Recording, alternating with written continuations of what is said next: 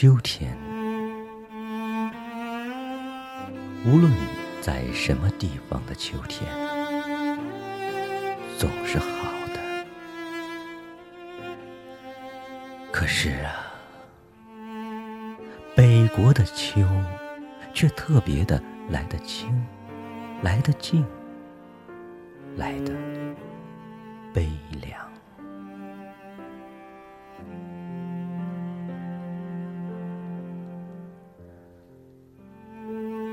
我的不远千里，要从杭州赶上青岛，更要从青岛赶上北平来的理由，也不过想饱尝一尝这秋，这故都的秋味。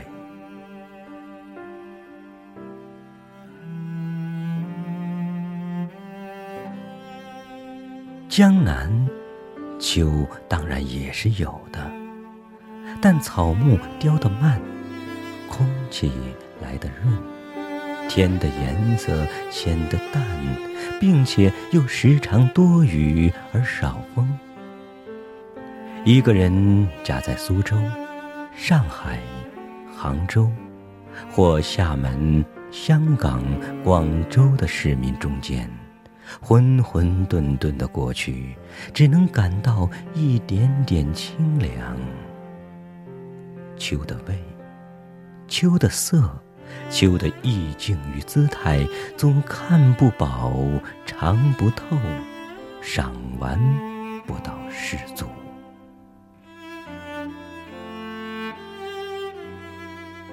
秋并不是名花，也并不是美酒。那一种半开半醉的状态，在领略秋的过程上，是不合适的。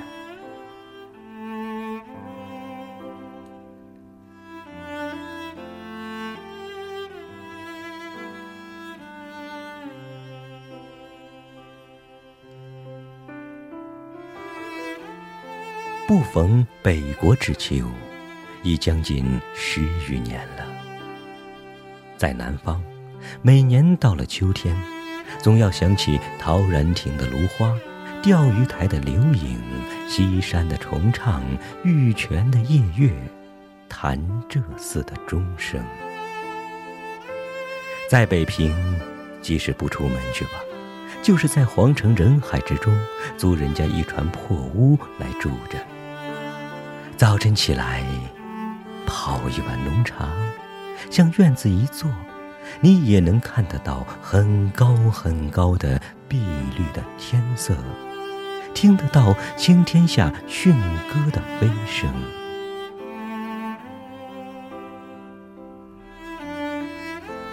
从槐树叶底朝东细数着一丝一丝漏下来的日光，或在破壁腰中静对着像喇叭似的牵牛花的蓝朵。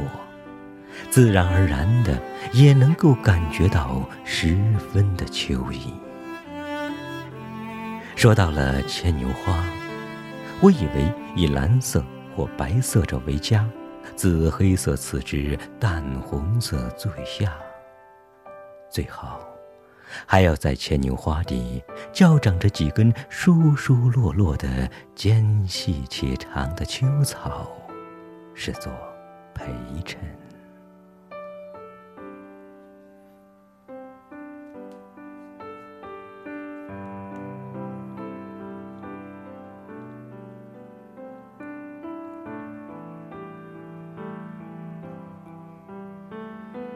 国的槐树，也是一种能使人联想起秋来的点缀。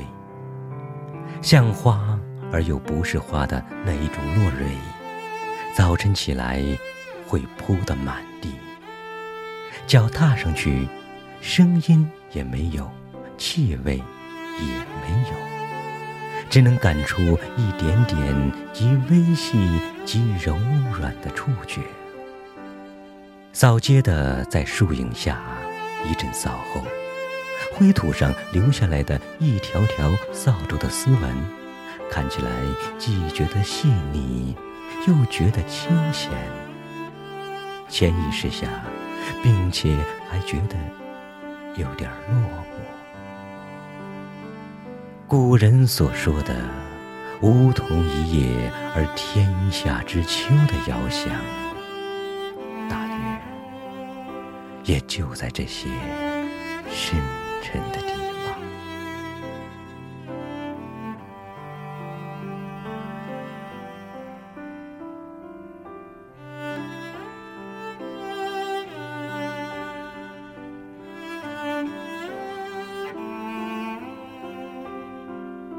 秋蝉的衰弱的残声，更是北国的特产。因为北平处处全长着树，屋子又低，所以无论在什么地方，都听得见它们的啼唱。在南方是非要上郊外或山上去才听得到的。这秋蝉的嘶叫，在北平可和蟋蟀、耗子一样。简直像是家家户户都养在家里的家虫。还有秋雨嘞，北方的秋雨也似乎比南方的下得齐，下得有味儿，下得更像样。在灰沉沉的天底下，忽而来一阵凉风。便稀了嗦啰的下起雨来了，一层雨过，云渐渐地卷向了西去。天又晴了，太阳又露出脸来了。着着很厚的青布单衣或夹袄的都市闲人，咬着烟管，在雨后的斜桥影里，上桥头树底下去一立，遇见熟人，便会用了。缓慢、悠闲的声调，微叹着、呼答着的说：“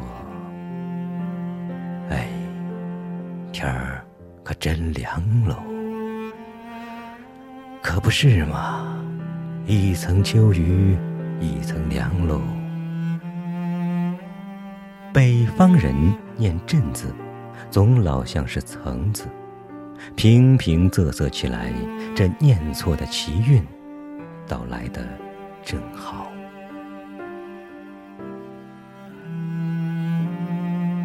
北方的果树，到秋来也是一种奇景。第一是枣子树，屋角、墙头、茅房边上、灶房门口，它都会一株株的长大起来。像橄榄又像鸽蛋似的，这枣子壳，在小椭圆形的细叶中间显出淡绿微黄的颜色的时候，正是秋的全盛时期。当枣树叶落，枣子红完，西北风就要起来了。北方便是尘沙灰土的世界，只有这枣子。柿子、葡萄成熟到八九分的七八月之交，是北国的清秋的假日，是一年之中最好也没有的黄金世界。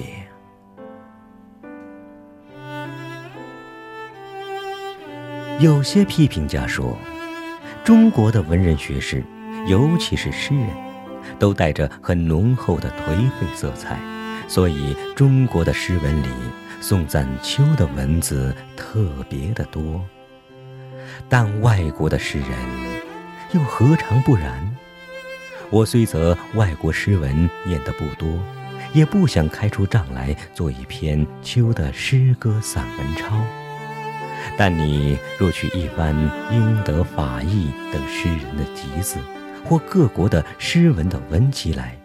总能够看到许多关于秋的歌颂与悲啼。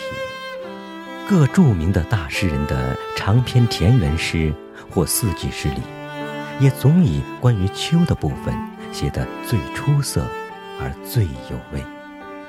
足见有感觉的动物，有情趣的人类，对于秋总是一样的，能特别引起深沉。悠远、严厉、萧索的赶出来的。不单是诗人，就是被关闭在牢狱里的囚犯，到了秋天，我想也一定会感到一种不能自已的深情。秋之于人，何尝有国别？更何尝有人种阶级的区别呢？不过，在中国，文字里有一个“秋实”的成语，读本里又有着很普遍的欧阳子的《秋声》与苏东坡的《赤壁赋》等，就觉得中国的文人与秋的关系特别深了。可是，这秋的深味，尤其是中国的秋的深味，非要在北方才感受得到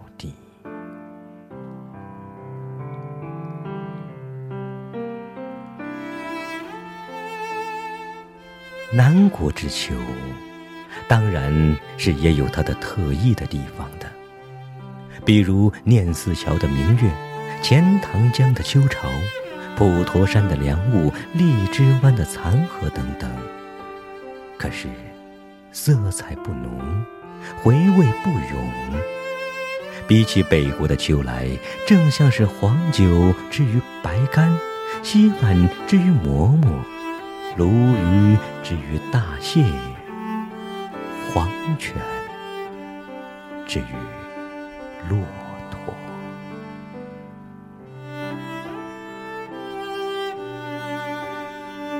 秋天，这北国的秋天，若留得住的话，我愿把寿命的三分之二舍去，缓的一个三分之一。